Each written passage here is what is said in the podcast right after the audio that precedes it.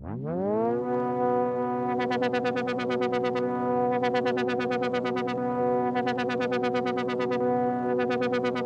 listening to the AFM News Hour on Asheville FM at WSFM LP 103.3 Asheville. This is the AFM News Hour. I'm news correspondent Andrew Rainey. Across the United States, corporate action has drawn the concern of citizens across the political spectrum regarding the health and livelihood of the communities we live in. Many find protest action unsatisfactory in changing the action of said corporations. Here to speak with us about how some communities in the U.S. have restricted corporate action through community rights bills is the program director and lead trainer of Community Rights U.S. out of Portland, Oregon, Paul Cienfuegos. My name is Paul Cienfuegos. I'm a longtime community organizer and workshop leader based in Portland, Oregon. I wonder if you could describe a little bit for someone who has not heard of community rights bills what that entails. Yeah, the community rights movement launched in 1999 in rural Pennsylvania, where a small group of uh, conservative farmers in Wells Township, Pennsylvania, discovered that they were going to be the recipients of a 15,000 head factory farm of hogs in this rural farming community. And they were not pleased with that at all. And so they contacted a public interest law firm that was based in Pennsylvania to see how they could stop it. Basically, what came out of that was a movement that has now spread nationwide where 200 communities and counties in eight states have passed local ordinances or laws that put us back in a proper constitutional relationship between the people and our government institutions and our business institutions, which is that we, the people, have authority to govern and that institutions in a democratic republic are supposed to serve us directly. And so we're a movement of people that are stepping out of what we tend to call conventional activism, where we're not just trying to stop the latest harmful corporate proposal in our community or our county or our state, like a oil pipeline or a clear cut of an old growth forest or a fracking operation or a big box store or a factory farm, these things that conventional activism tends to fight just one at a time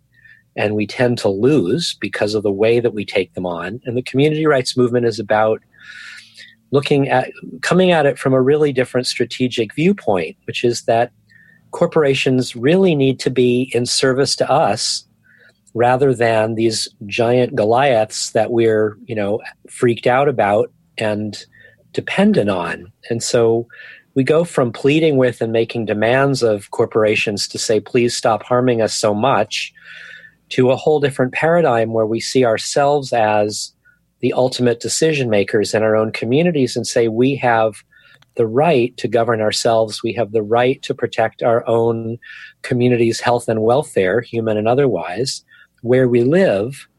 And if corporations are not doing that service appropriately, we have the right to say that activity is prohibited in our community. So, in conventional activism, we tend to regulate corporate activities through the regulatory agencies. And in our movement, we say we're going to prohibit this because it's harmful to people and nature, and we don't want it to happen. And we're claiming the authority to do that. So it's a completely different paradigm than most environmental, social justice, and labor organizing currently happening in the US. So, what problems exist with that uh, typical strategy of regulatory measures that are drawn for corporate action? Conventional activism works to pack regulatory hearings and have hundreds of thousands or millions of people respond to a regulatory agency's uh, proposal for a corporate activity assuming that if we simply work hard enough and show enough opposition to a corporate act- activity being proposed, the agency will do the right thing and will say no. And unfortunately, that's all based on a mythology. And the truth is that the whole regulatory system of law started, believe it or not, in the 1880s when the Attorney General of the United States met with the leaders of the first set of giant corporations in the country, which were railroad industry directors. And they came up with a new system of law that would be that was designed to look as if it was a bold response to citizen outrage against the harms being caused by the railroad industry, but in fact was intended to just stifle citizen activism and outrage against the railroad industry, to funnel it into a new agency. And the first regulatory agency was the Interstate Commerce Commission. And in fact, I can read you a, a fascinating quote from that era. This first agency created by the federal government was, quote, to be a sort of barrier between the railroad corporations and the people, unquote.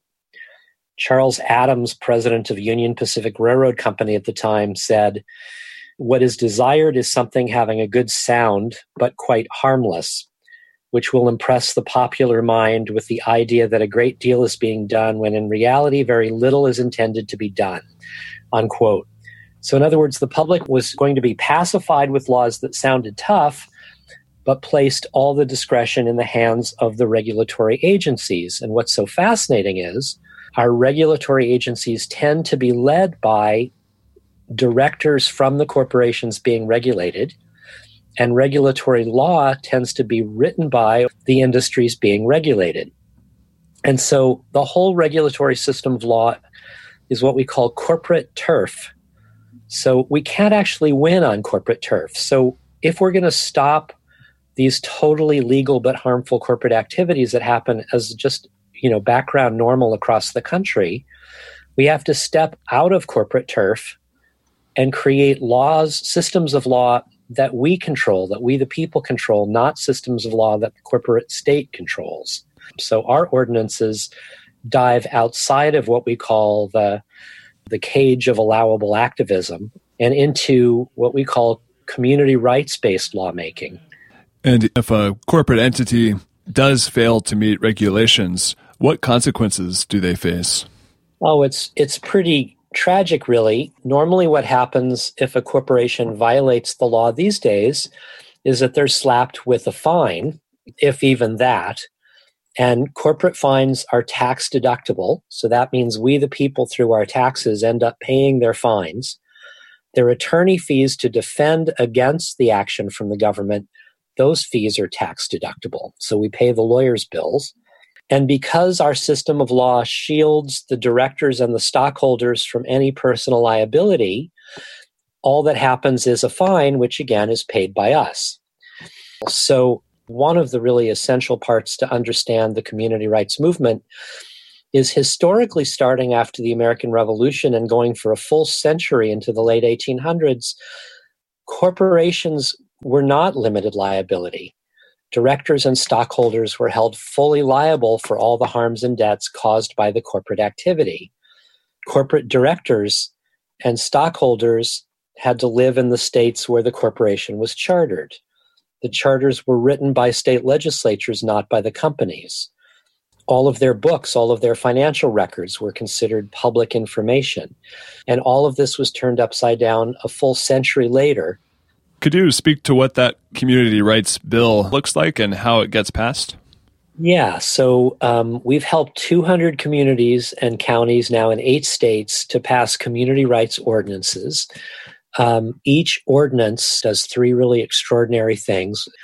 The first one is the law bans a particular kind of corporate activity that's being proposed for that town or city or county, which is fully legal under state and federal law, but which the community wants to prohibit because, from their perspective, it's damaging, it's dangerous to their health and welfare. The second thing that's written into each law is that that sector of corporations, like fracking corporations or logging corporations or whatever, that sector of corporations has its corporate constitutional rights nullified within the city or county boundaries that's passed the law.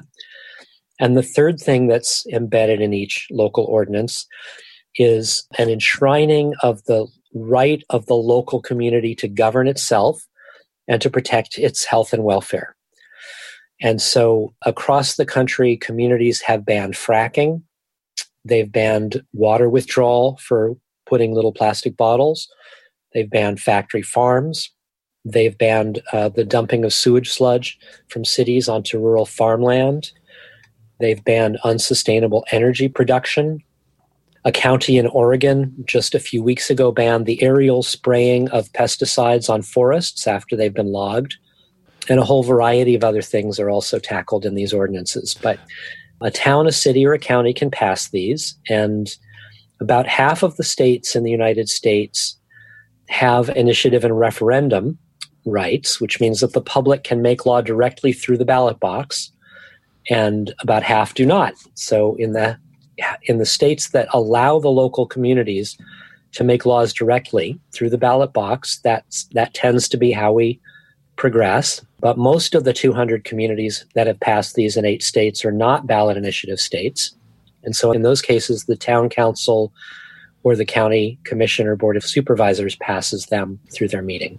Do these bills ever come in conflict with state or federal laws?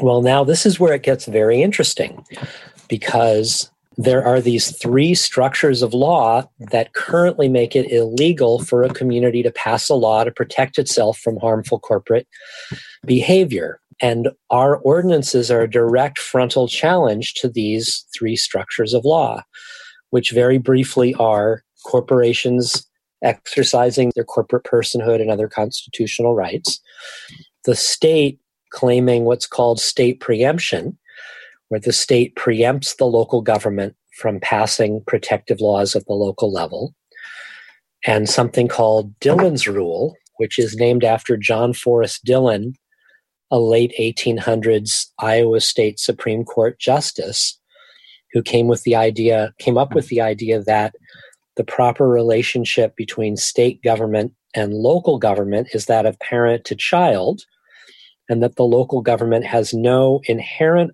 governing authority beyond the authority granted to it by the state government.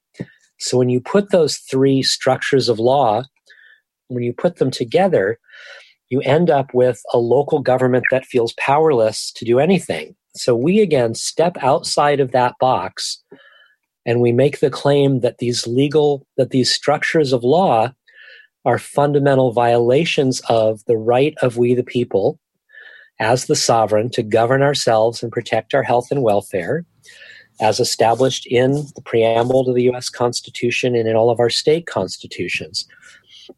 And therefore, we're going to step outside of that structure of law and pass local laws anyway.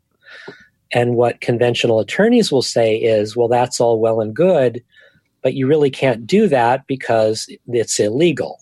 And so, what's intriguing is that our ordinances that have been passed in 200 communities all are illegal in the sense that they currently violate state preemption, Dillon's rule, and corporate rights. But we, so, we see those structures of law as a fundamental violation of our constitutional rights. So we do so anyway and what's so fascinating is that of the 200 communities that have already passed our laws, only about 5% of them have ever been legally challenged. So, approximately 190 communities prohibited certain corporate activities, and the laws have never been challenged, and the corporate activities were stopped before they came. The goal is for the public to start understanding that our rights are being violated all the time and the only way for us to start getting them back is to start challenging these structures of law that violate our rights. And let me just read to you uh, an excerpt from your North Carolina state constitution. Article 1, Declaration of Rights, Section 2, Sovereignty of the People. And I'm quoting All political power is vested in and derived from the people. All government of right originates from the people, is founded upon their will only, and is instituted solely for the good of the whole. I mean, that's an extraordinary paragraph. Section 3 Internal Government of the State. The people of this state have the inherent, sole, and exclusive right of regulating the internal government and police thereof and of altering or abolishing their constitution and form of government whenever it may be necessary for their safety and happiness. Unquote. That's extraordinary language. And it's a reminder that government is required to serve us, has duties and responsibilities to us. And just because the state government or a court is telling us you can't do that, the reality is that those government institutions are required to serve us. They are our subordinates constitutionally. And so that's the basis of our of our work. So if listeners were interested in learning more about how community rights bills work, examples of other towns, cities, or counties using these, um, are there any resources you can offer to learn more? Yeah, there are two outstanding websites. Um, I am working with colleagues here in Portland, Oregon, and we're just about a month from launching Community Rights US, which is going to be a national organization that supports local communities to pass these laws. And our website is communityrights.us rather than .org, it's .us. And one of the groups that has been instrumental uh, prior to our founding, is the Community Environmental Legal Defense Fund, and its website is the acronym celdf.org. You yourself are giving different classes uh, nationwide. From what I understand, you'll be coming into Asheville also. I will be leading my weekend workshop in Asheville, North Carolina, August 11, 12, and 13. That's a Friday evening, all day Saturday, all day Sunday. I'll be returning to lead a weekend workshop in South Carolina in the Columbia area in October, as well as in Athens, Georgia. And I will be in Iowa, Wisconsin, and Minnesota a couple times before the end of the year as well. So, yes, I am on the road a couple weeks a year leading these workshops and helping local groups to start community ordinance campaigns. This has been Paul Cienfuegos out of Portland, the program director and lead trainer of Community Rights US. Paul, thanks so much for speaking with us today. Thanks. To find more information about Asheville Community Rights Bill action and upcoming classes from Paul Cienfuegos, email Ben Harper 1984 at gmail.com.